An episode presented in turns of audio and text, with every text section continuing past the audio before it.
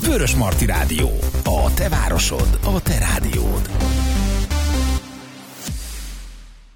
Kellemes estét kívánok mindenkinek! A fehérvári beszélgetéseken belül ma zöldellő utakon járunk, mégpedig német Verával, a Zöldellő Egyesület egyik alapítójával. Szia Vera! Szia Zsuzsi, sziasztok! Amikor két héttel ezelőtt körülbelül itt volt Timi és Kata, akkor ők egy Dán tanulmány útról meséltek nekünk, hiszen ők most Dániába mentek, és megnézték az ottani jó példákat, arról meséltek, és már akkor előre jelezték, hogy te is jössz majd egy tanulmány úttal, te pedig Lengyelországban jártál, és most ezen tapasztaltál tapasztalataidat hozod első körben. Miért voltál Lengyelországban, és mi mindent láttál?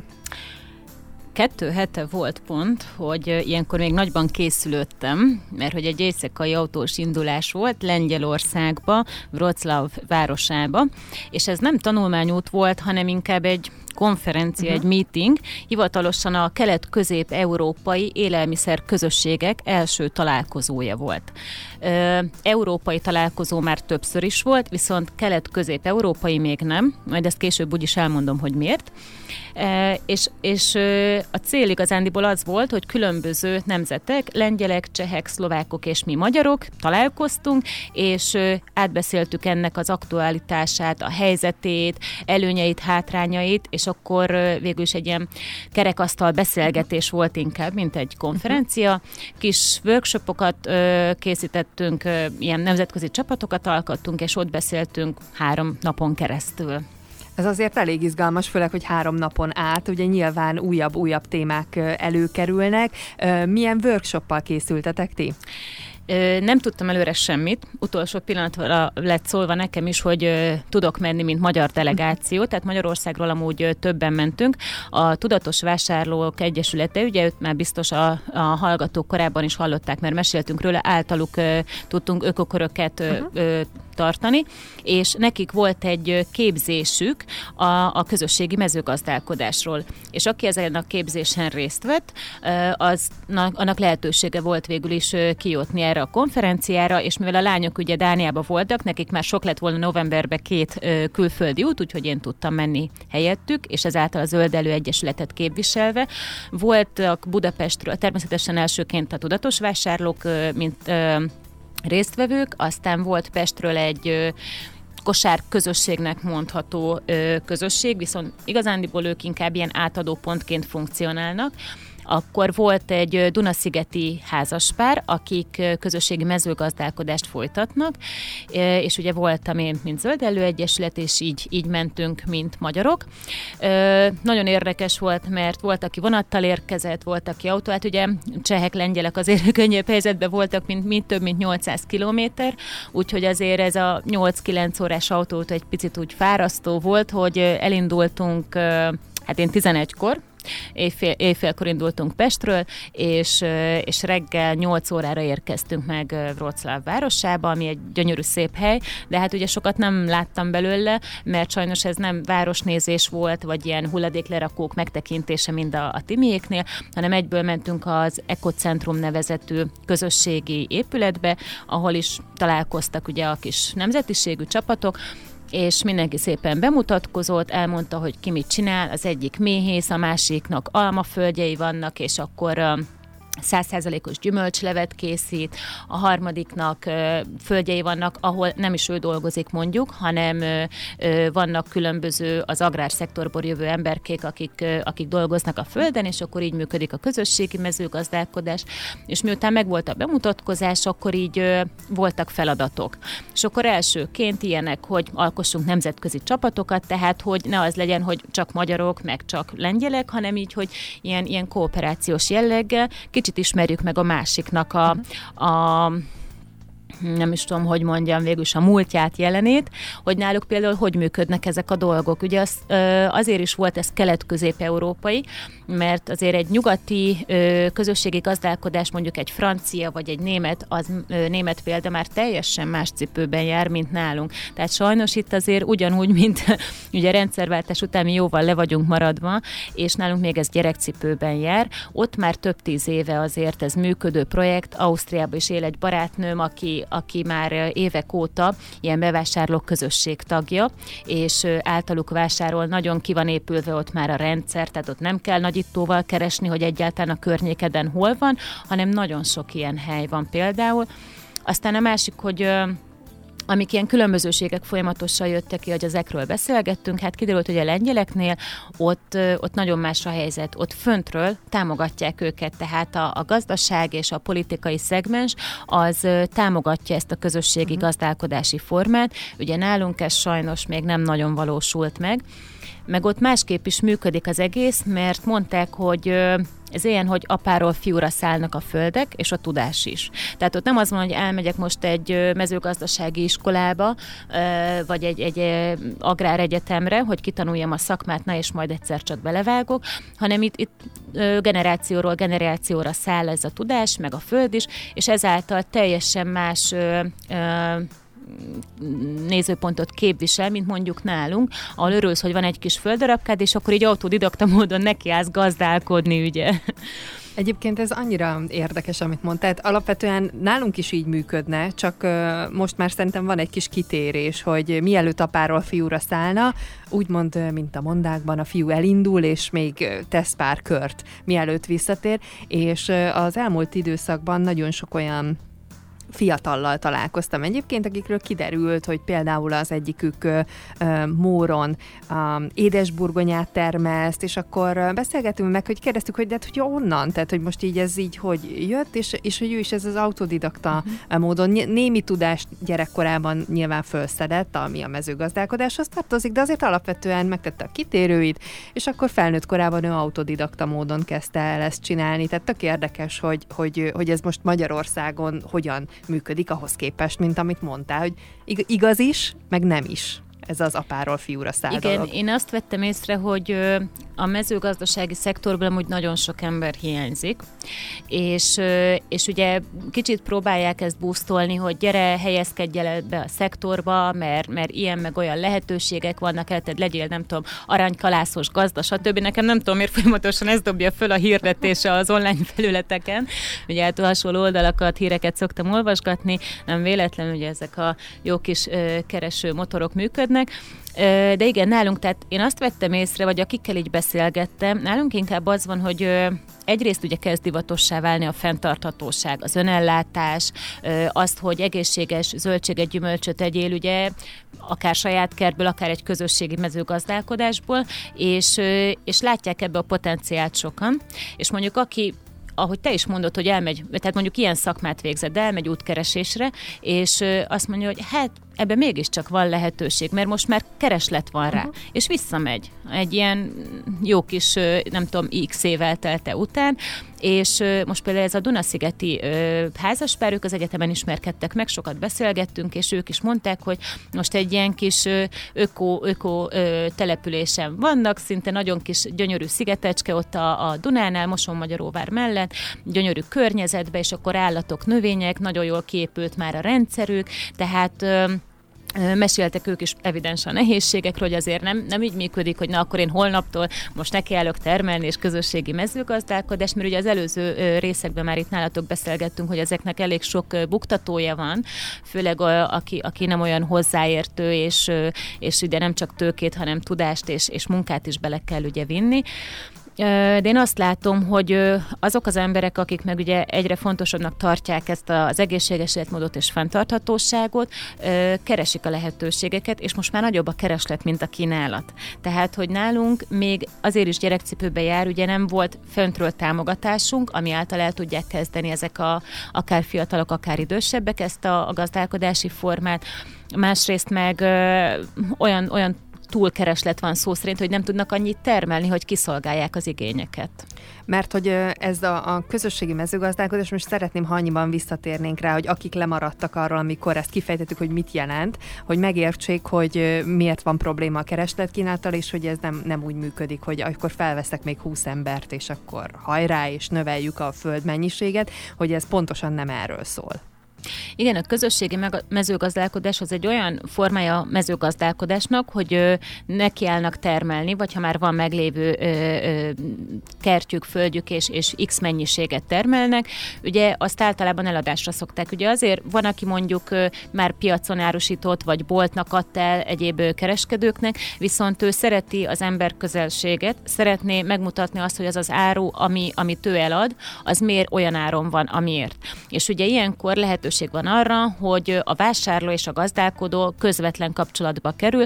Ugye ilyenkor el tud menni például meglátogatni azokon a földeken a, gazdákat, és megnézni, hogy hogyan gazdálkodnak, mit termelnek, hogyan termelik. Tehát szó szerint úgy kerül az asztalára az élelmiszer, hogy ő végigjárta, vagy végig nézte a folyamatot. Tehát alapvetően ez a közösségi mezőgazdálkodás, hogy a, a kettő közvetlen kapcsolatba kerül, és nincsen közte mondjuk egy, egy bolt, aki honnét ugye megveszi. Ugye a közösség meg annyiban különbözik ettől a formától, hogy a vásárló és a gazdálkodók között van ez a közösségi ö, bevásárló kosár, vagy bevásárló közösség, akik közvetítenek. Tehát mondjuk egy átadó pontot létrehoznak, hogy most nem kell kimenni, nem tudom, 60 kilométerre Budapest területétől, és ott megvenni mindig, mert hát azért ökológiai lábnyom annak is nagyon nagy lenne, ha én most minden egyes alkalommal lemennék, amikor zöldséget szeretnék. Ugye ilyenkor a, közö, a gazdálkodó az eljutatja ezekhez a bevásárlók közösségekhez a, az árut, ott összekészítik a rendelés alapján kosarakba, és ott egy fix helyen, fix időben, időben mindig át tudja venni a megrendelő a termékét. És visszatérve a kérdésedre, ez azért nem olyan egyszerű, mert itt ki van számolva, hogy ugye mennyi termék van. Tehát nem mindegy, hogy valakinek van egy 150 négyzetméteres kertje, vagy egy 10 hektáros földje, és monokultúrás, tehát egyféle növényt termeszt, vagy mondjuk többféle növénye van, és akkor ilyen vegyesen mondjuk pár szem paradicsom, pár szem répa, stb. Vagy mondjuk kap 10 kiló dinnyét. És Ugye egy gazdálkodó, amikor megkapja a listát, hogy hányan mennek hozzá, vagy hányan szeretnének tőle rendelni, ugye azt kikalkulálja egy évre, hogy milyen termés átlaga van, azt hány felé tudja elosztani. Most pont amikor a Zsuzsával beszéltünk pár héttel ezelőtt itt a műsorban, ugye a Fehérvár Éléstár bevásárlók közösségről, ő mondta, hogy 700, tehát 700 fő van a várólistáján, akik szeretnének csatlakozni ehhez a bevásárlók közösséghez, de sajnos nincsen arra egyelőre kapacitás, hogy ilyen mértékben meg tudják növelni a termésüket. Mert ugye az meg pont a, a fordítottja lenne, hogyha ő most terméshozamot akar növelni, vegyszereket mondjuk bevethet, amivel rezisztensebbek lesznek a növények, és nagyobb termés átlag érhető el, viszont akkor már megint nem egy öko vagy biogazdálkodásról beszélünk, tehát azért ennek vannak buktatói. Nem egyszerű megvalósítani, és nem kevés munkával jár egyébként ez, a, ez az egész történet, és a múltkor egyébként így végig is gondoltam pont a beszélgetésünk után, hogy, hogy azért amikor néha azt gondoljuk, hogy kemény a munkánk, akkor belegondoltam, hogy azért akik akár egy közösségi mezőgazdálkodásban gondolkodnak, vagy már csinálják, na azért nekik nagyon-nagyon kemény, és nyilván ezt mindenki tudja, aki egyébként otthon földet, földet művel, meg állatokat tart, de, de hogy egyébként valójában sokan, akik panellakók, azok talán fel sem fogják, hogy mekkora, mekkora munkával jár, és hogy miért nem lehet növelni ezt a dolgot, de hát ezt most elmagyaráztad, úgyhogy szerintem ez most így sima, vagy hát elég könnyen érthető lett mások számára.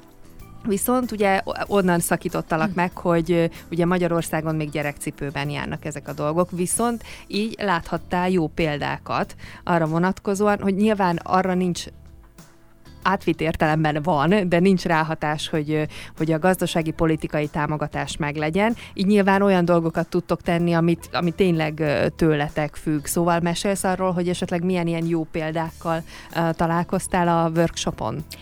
Alapvetően ugye az, hogy elkezdtük megismerni a másik nemzetnek a hozzáállását, úgymond ennek a kultúráját más szem, szempontból, tehát objektíven láttunk rá olyan helyzetekre, ami nálunk ugye még nem valósult meg. Például ugye ezek a, a, pesti szintén házas már, akikkel az autóval is én utaztam együtt, ők egy ilyen átadó pont. Tehát ők még nem bevásárlók közösség, csak vállalták ezt így önkéntesen, hogy ők a gazdálkodók és a vásárlók között nagyon szívesen egy lehetőséget nyitnak, hetente egyszer, x órára kinyitják a házuk kapuit, és ott ugye a gazda le tudja rakni a terméket, a vásárló meg el tudja vinni. Nekik ebből effektíve hasznuk nincsen, és mondta, hogy hát ő nagyon szeretne tovább lépni, de nem tudja, hogy hogyan. Tehát, hogy azért ez neki is idő, energiabefektetés, uh-huh. készülni kell erre, a helyet megcsinálni, az embereket ugye összeirogatni, meg hogy ki mikor, hogy mit szeretne, stb.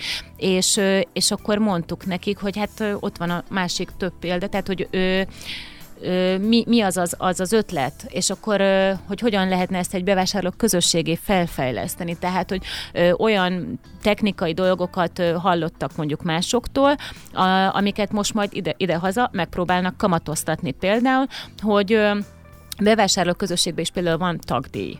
Tehát van egy éves díj, amiből ugye fenn kell tartani azt a helyiséget, ami átadó pont, tehát annak van, ha nem is bérleti díja, de mondjuk azt takarítani kell, rendbe tartani, ha jön a vásárló, mondjuk el szeretne menni mosdóba, tehát hogy vannak ugye olyan igények, amiket ki kell elégíteni, és akkor például ez az egyik, hogy akkor vagy beleépíteni a gazdának az árába ezt az összeget, és akkor majd a, az átvevő pontos közösségnek, vagy a, annak annak a házaspárnak így effektíve ö, kap részesedést, vagy pedig ők külön egy tagdíjat ö, kérjenek, ugye. Tehát, hogy ezek ilyen apró cseprő dolgoknak tűnnek, de amikor mi is tudjuk azt, mint ö, egyesület, hogy mennyi mindent tettünk már ö, közösségfejlesztés, építés jelleggel, és iszonyat csak energiánk például, meg időnk benne van, utána járások, ö, mindenféle dolgok ö, tekintetében, és ö, és ez, ez sajnos, hát ha azt nézzük financiálisan, tehát, hogy ez, ez deficites nekünk, mert úgy nincsen belőle ö, semmiféle hasznunk, és ö, ez például az egyik kardinális dolog, hogy pénzügyileg ezt hogyan lehet jól kivitelezni, hogy jól jöjjünk ki. Aztán a másik igen, hát a támogatási rész. De hát, ö, amit az imént is mondtál, mi erre sajnos nem vagyunk még ö, elegen, vagy nem vagyunk olyan nagy hangúak, hogy ráhatással legyünk a, a föntről jövő ö, dolgokra. Tehát nagyon sok kérdést boncolgattunk, feszegettünk, úgyhogy ilyen nagyon konkrét példákat nem tudok azért neked mondani, mert megmondom őszintén, mivel négy nemzet voltunk ott, és egyik se a hivatalos angol nyelv, hanem ugye voltak lengyelek, szlovákok, stb. ugye a szláv nyelvterület főleg, mindenki angolul úgy, ahogy beszélt. Én nekem sajnos nagyon megkopott az angol nyelvtudásom, és azért nagyon sok szakszó is volt ebbe, úgyhogy néha csak így figyeltem, meredtem magam elé, és hogy akkor most miről is van szó, tehát voltak olyan kifejezések, aminek utána kellett azért néznek. Um, de hát evidens a lényeget azért megértettük. Ami a legérdekesebb volt utolsó napon a konklúziók levonása, és akkor a kardinálás kérdés, hogy hogyan tovább, mit tudunk mit tenni a dolog érdekében, hogy ez működjön.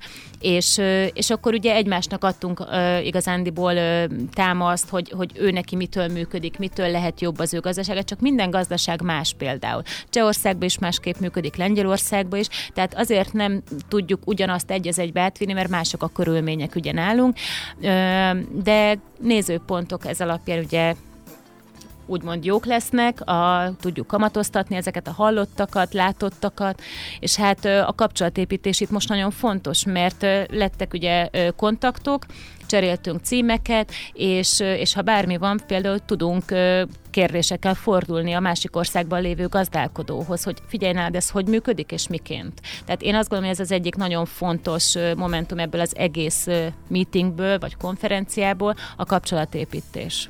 Ez mondjuk nem egy utolsó szempont, ahogy te is mondtad, mert ez, a, ez, egy, ez egy szerintem egy óriási támogató erő lehet, hogy mindenkinek mindig megvannak az erősségei, gyengeségei, és amikor tudod, hogy hova fordulj, mert ilyen úgymond központi direktíva ezzel kapcsolatban nincs, ahol a minden tudás kövét tartják, és akkor ott meg tudják ezeket mondani, de hát van még ebben hova fejlődni, bár nem vagyunk itt Fehérváron rossz helyzetben, hiszen van ö, bevásárlóközösségünk is, ö, meg van a környéken ö, közösségi mezőgazdálkodók, vagy vannak közösségi mezőgazdálkodók igen, igen. is, úgyhogy ezért el vagyunk mi kényeztetve, de az viszont többször elhangzott, hogy, hogy igen, az igény az viszont nagyobb. Nyilván megvannak a nehézségei, vagy a, a, a buktató is akár egy vásárló számára, de azt gondolom, hogy egy másfajta szemléletmód kialakításával ezek zöggenőmentesen mennek, és valahol az egész műsorunk egy szemlélet formálásról szól.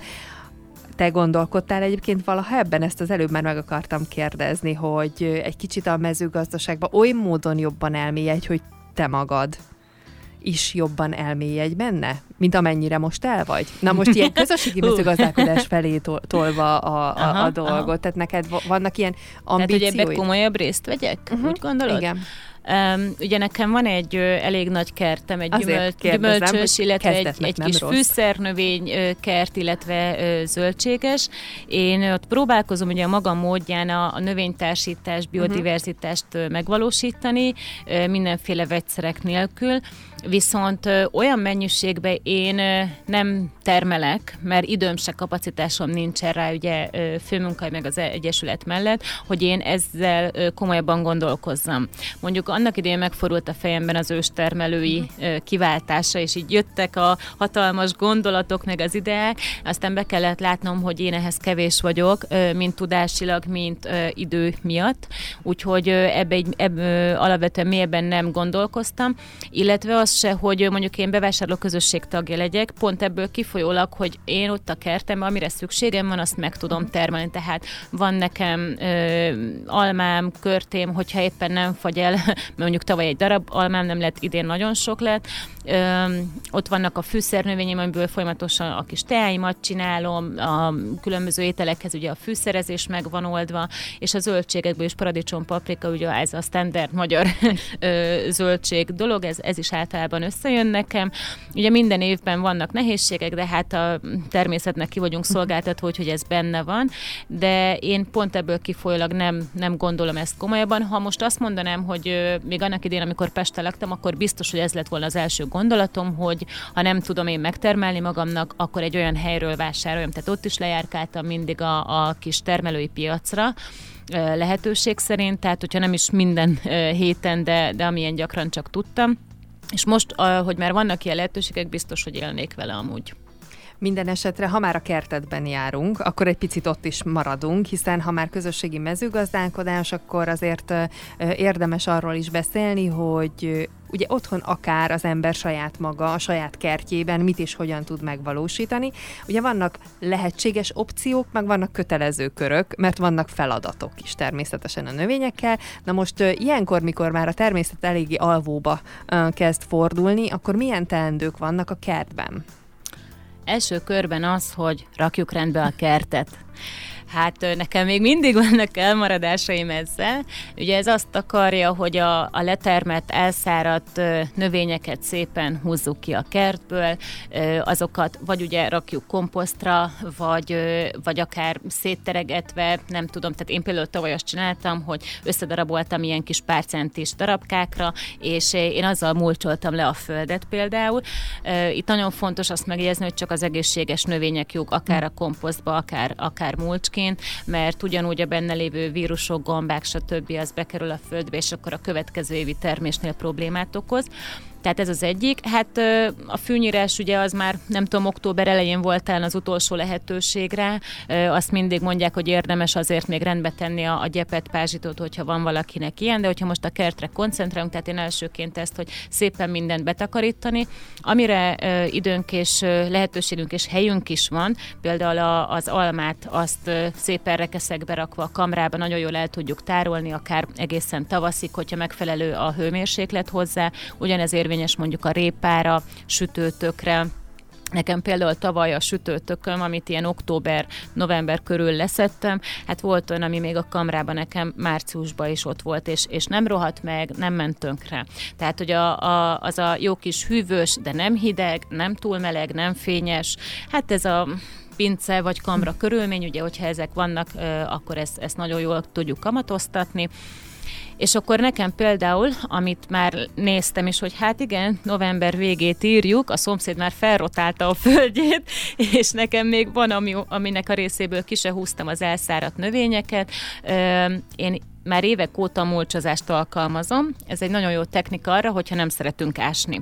És én nem az, hogy nem szeretek, sajnos műtötték a kezemet, és nem nagyon vagyok már rá alkalmas, vagy ha igen, akkor utána hetekig fájlalom a, a sajgó testrészemet. Úgyhogy én az ásó villával próbálkoztam először, hogy csak fellazítom a földet, de hát a mulcsozás előtt hát vagy kőkemény a föld, vagy, vagy ugye meg van fagyva, vagy nem kapott elég nedvességet, amiatt ugye túlszáraz, és akkor így visszatértem a régi gyökerekhez, szintén csak ilyen régi mezőgazdasági könyveket, kertészeti könyveket olvasva, ezt nagyon, nagyon sokat csinálták régebben, és aztán ez valahogy elfelejtődött, és most megint kezd visszajönni ez a divatba, ez a nódik, tehát ö, semmi ásás ö, névvel, és az a lényege, hogy a mulcsozáskor például szalmából egy legalább 15-20 cm vastagon befedjük a földet, így ősz végeztével, úgyhogy ugye előtte kiúztuk a növényeket, és illetve nagyobb gazokat, gazokat, és ez a mulcsozás megfelelő klímát teremt arra, hogy a föld puha maradjon, mert a nedvesség ugye az nagyon jól be tud hatolni,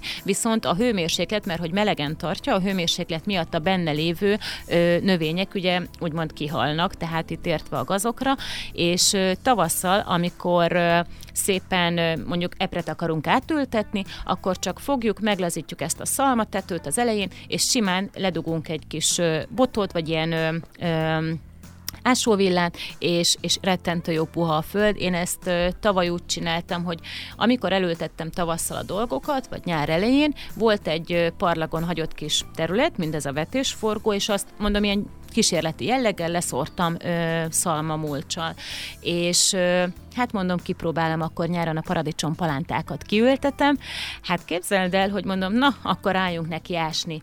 Meleg, és olyan puha volt a föld, hogy rá se kellett lépnem az ásóra, így siklott a földbe. Tehát nagyon, nagyon jó ez a megoldás.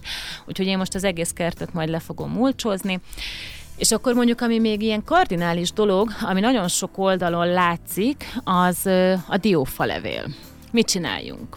Ugye a dió, tudjuk, hogy csersav és juglon tartalma miatt ugye a csirázó képességet azt, azt kiöli a, a környezetből, ahol ezek a levelek vannak, ezért mindenki hogy el kell légetni. Hát ugye tudjuk, hogy ezt most már annyira nem preferálják, de hogy mit lehet helyette tenni. Ezek a, a csersav és juglon tartalmak, ezek le tudnak bomlani, Viszont nem úgy, mint egy sima komposzt, hogy mondjuk 5-6 hónap alatt, ennek kell egy 9-12 hónap. Azt mondják a, a kertészek, hogy ha van egy komposztálunk, akkor egyen mellette egy külön csak a diófa levélnek, és arra ne rakjunk nagyon mást, viszont ez a 9-12 hónap alatt, ez gyönyörű szépen ö, ki fog belőle oldódni, és nyugodtan ezt utána lehet rakni a normál komposztba, mert akkor már nincs ez a csíraölő képessége. Ugye ez a növénynek amúgy egy ilyen védekező mechanizmusa, tehát az, hogy a, hogy a környezetében lévő növényeket úgymond kiöli, hogy neki ugye legyen elegendő tápanyaga.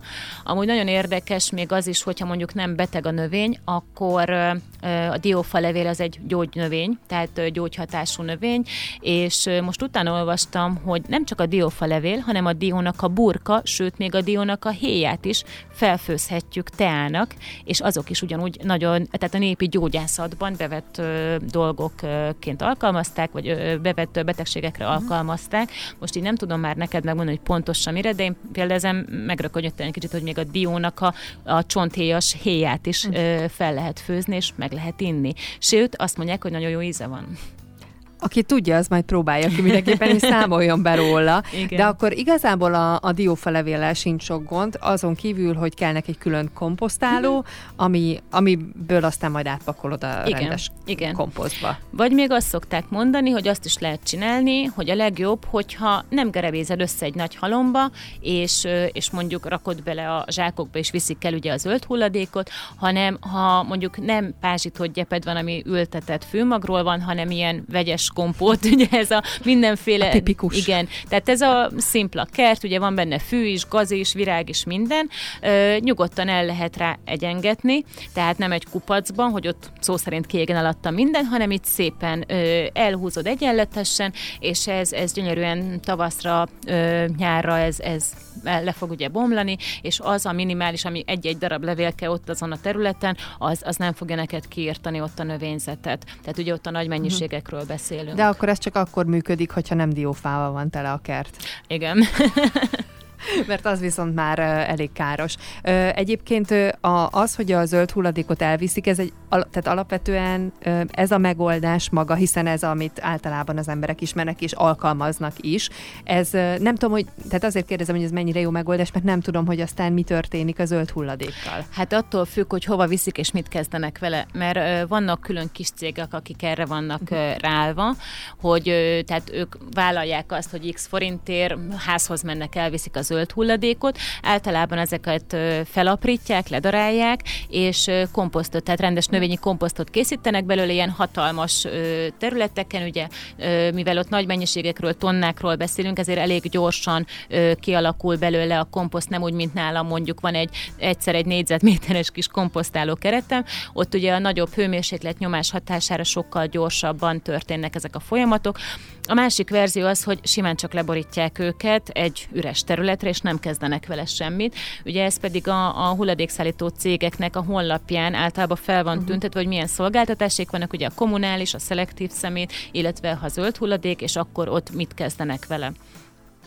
Mindenki most már szerintem el tudja dönteni azt, hogy próbálkozik-e egyéb variációkkal. Nyilván kell egy akkora, hely, akkora méretű kert, ahol a komposztáló mellett akkor lehet egy másikat is létrehozni, mondjuk a diófa. A diófának, meg akkor te átfőzni a diófának mindenféle eleméből, és arról nekünk egyébként beszámolni. A diófa levél szerintem az egyetlen a levelek közül, ami ilyen problémás, az összes többi az igazából hozzáad maximum, de hát azért az emberek szeretik ezeket így össze rendezni, mert a kertnek ez is a rendbetétele, onnan indultunk, hogy hát Igen. ilyenkor rendbe kell tenni a, a, a kertet. Hogyha mindezt megtettük, és ö, már mondjuk a mulcsozás is megtörtént, vagy ki miben hisz alapon, megtette, amit tud, akkor viszont innentől kezdve már túl sok munka nincsen.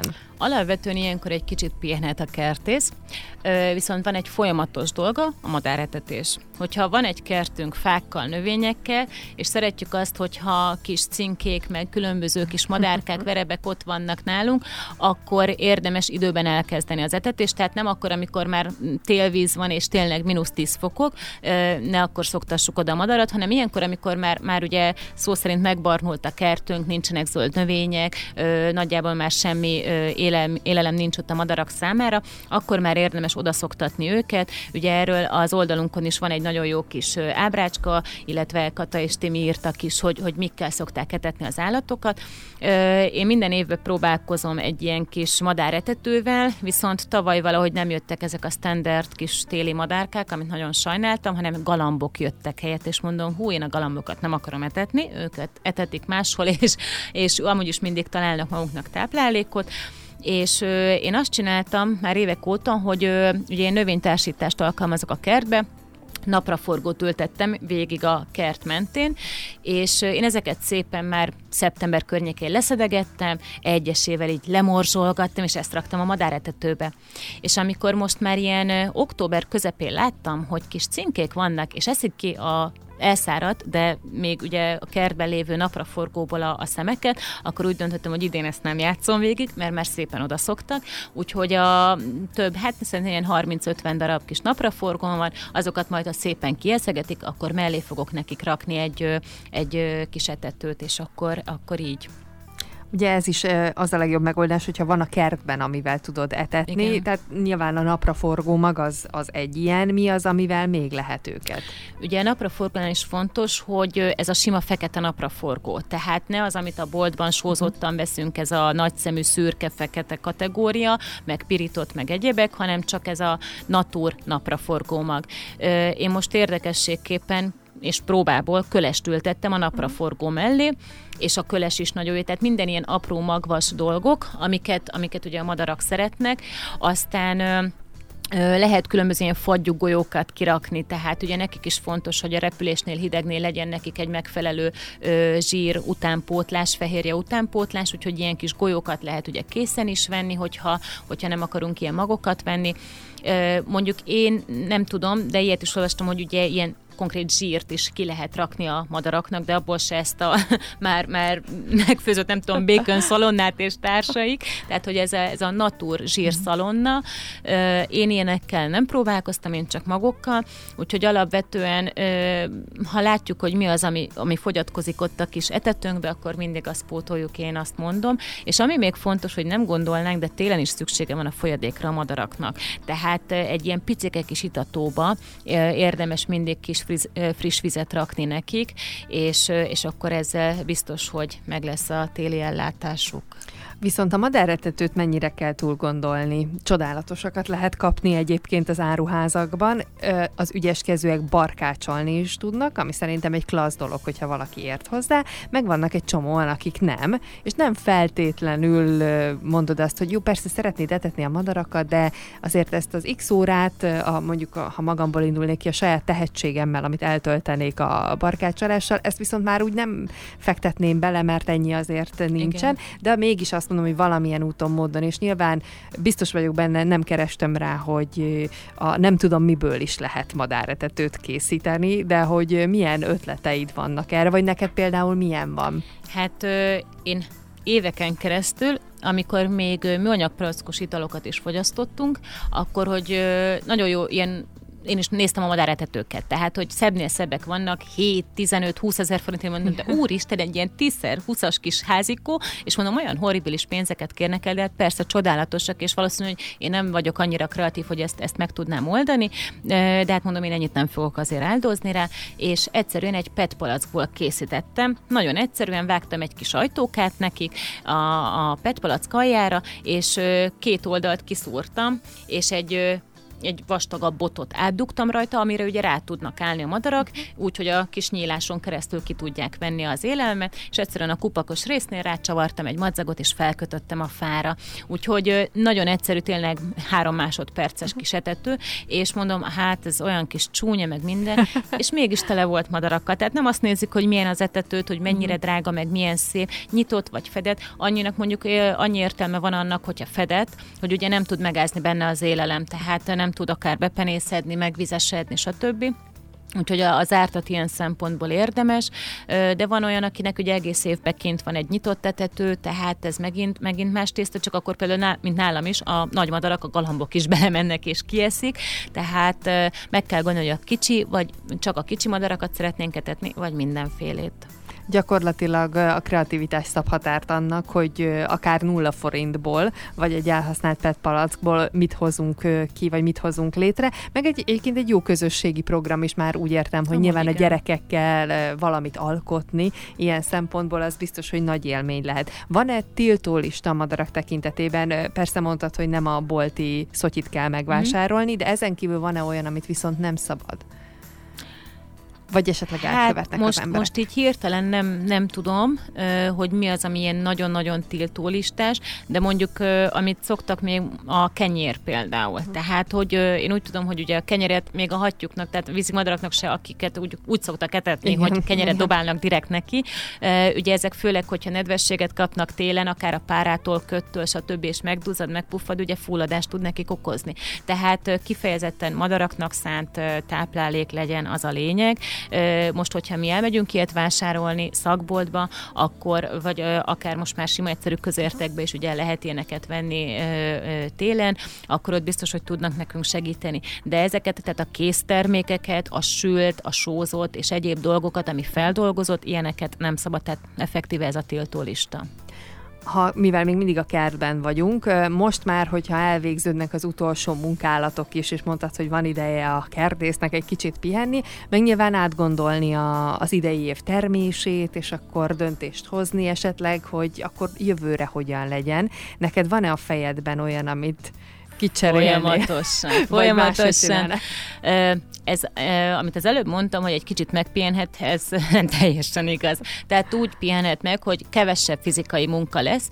viszont kezdődnek az előkészületek. Tehát ilyenek, hogy a, a használt szerszámokat szépen elrakjuk, megélezzük, nem koszossan, nem csúvásan, tehát a, ne sarassan rakjuk el mondjuk az ásót, kapát, egyebek. Szépen letisztítjuk, megélezzük, berakjuk a kamrába őket. Minden szerszámot, eszközt, nem tudom, hogy a karóztuk a növényeket, ugye azokat is szépen, főleg, hogyha fából mondjuk ilyen ö, szőlőtőké ö, mellé ugye szoktuk alkalmazni, vagy akár paradicsom mellé, a, a fában lévő ö, kis baktériumok ugye azok elszaporodhatnak, amik átmehetnek ugye a növényekre. Tehát ezeket is érdemes például lekezelni különböző ö, ilyen rezes fertőtlenítő oldatokkal. A metszőolót, ágvágólót és mindent, amit ugye most már nem fogunk használni, azokat is érdemes. Én például de naturált szoktam használni, tehát vagy sima alkohol is megteszi az a lényeg, hogy fertőtlenítő hatása legyen, mert ilyenkor, hogyha beteg növényeket ö, vágtunk vele, ugyanúgy az egészséges rá tudjuk vinni az eszközökről is a, a betegségeket és akkor ami utána jön, amit én nagyon szeretek, én vizuális típus vagyok, és van egy kis kockás A4-es füzetem, és minden évben megtervezem a kertet. Hát ez úgy néz ki, hogy van mondjuk ilyen 30-40 különböző magom, és akkor ilyen vetésforgó, mit hova fogok, mikor mhm. ültetni, uh-huh. már tervezgetem a dolgokat. Persze soha nem így alakul. Mert mondjuk elkezdek, mert hogy elkezdek palántázni mondjuk februárban, márciusban, hogy majd akkor májusban ültetem, de hát nem jön össze a palánta, akkor gyorsan mit rakunk helyére, tehát mindig kell AB uh-huh. verzió egy ilyen ö, kertésznek, mind én is, aki nem vagyok ugye egy, egy szakavatott, és nagyon sok minden csak ilyen tanul dolog nálam, meg ilyen régi emlékek, és mondjuk az nekem nagyon élvezetes, amikor elkezdem tervezgetni, rajzolgatni a dolgokat, és már ugye elképzelem, hogy milyen jó lesz, amikor virágzik, amikor növöget, és akkor a legjobb, amikor nagyon sok meglepetés ér, amikor ültettél valamit, és egy teljesen más növény kell ki belőle. Például ö, tavaly előtt, tehát két éve volt kanadai sütőtököm, idén nem ültettem, hogy tavaly nem lett, és idén nem öltettem, ebből kifolyólag, és idén meg lett. De hogy honnan? Tehát, hogy így, így nem tudom elképzelni, hogy lett egy kis kósza maga, ami tavaly megbújt, és, és most uh, idén lett belőle. Tehát vannak ilyen meglepetések, meg hogy számolsz mondjuk egy bizonyos hely igényel a növénynek, aztán közben az, az nem akkora lesz, a másik meg háromszor akkora, tehát vannak ilyen melléfogások, de hát ebből tanul ugye az ember, úgyhogy én azt mondom, hogy tervezni mindig érdemes, és praktikus is. A palántás tisztázásra, meg ugye a, már mindenképp érdemes, hogy miből hány darabot szeretnénk, ugye ahhoz például már előre meg lehet vásárolni, hogyha nincsen nekünk ültetőedény, a megfelelő közeget, ugye külön van ilyen palánta föld a növénykéknek, ugye amiben nincsenek vírusok, baktériumok, stb. és megfelelő táptalaj, táptalaj nekik. Tehát nagyon sok minden már olyan, ami, amit örül, hogy hú, egy kicsit fellélegezhet a, az emberke, a gazda, de aztán, hogy és már így várja, hogy legyen már február, és palántázhassak, és kezdhessem a földön megmunkálni regenerálását. Legalábbis nálam ez így szokott lenni. Jó, hát akkor ennyit a pihenésről ismételten. Most már azért lassan adásunk végén vagyunk, úgyhogy egy picit arról beszéljünk, hogy mi lesz még a folytatásban idén, milyen témákkal jövünk. A folytatásban jövő héten ö, fognak érkezni Kata és Timi, vagy külön vagy együtt, ezt még nem tudom de most már nagyon benne vagyunk ugye a november végébe, és hogy közeledik a karácsony, ezért a témánk az advent, az adventi készülődés, illetve amit mi az Egyesülettel csinálunk, a fordított advent, ami ugye ilyen cipős doboz gyűjtésszerűség, ami már régóta Magyarországon is működik. Nálunk ez egy kicsit ilyen megspékelve megy, mint fordított advent, úgyhogy ezek lesznek majd a fő témáink karácsonyig bezárólag. Tehát a folytatásban is várjuk Önöket egy hét múlva ugyanebben az időpontban. Én már pedig köszönöm, hogy egy kicsit a kertben tevékenykedtünk, na meg a közösségi mezőgazdálkodással is ö, foglalkoztunk. Köszönöm szépen mindezt német Verának, köszönöm, hogy itt voltál. Köszönöm szépen én is, szia, sziasztok! Vörös Marti Rádió. Minden, ami Fehérvár.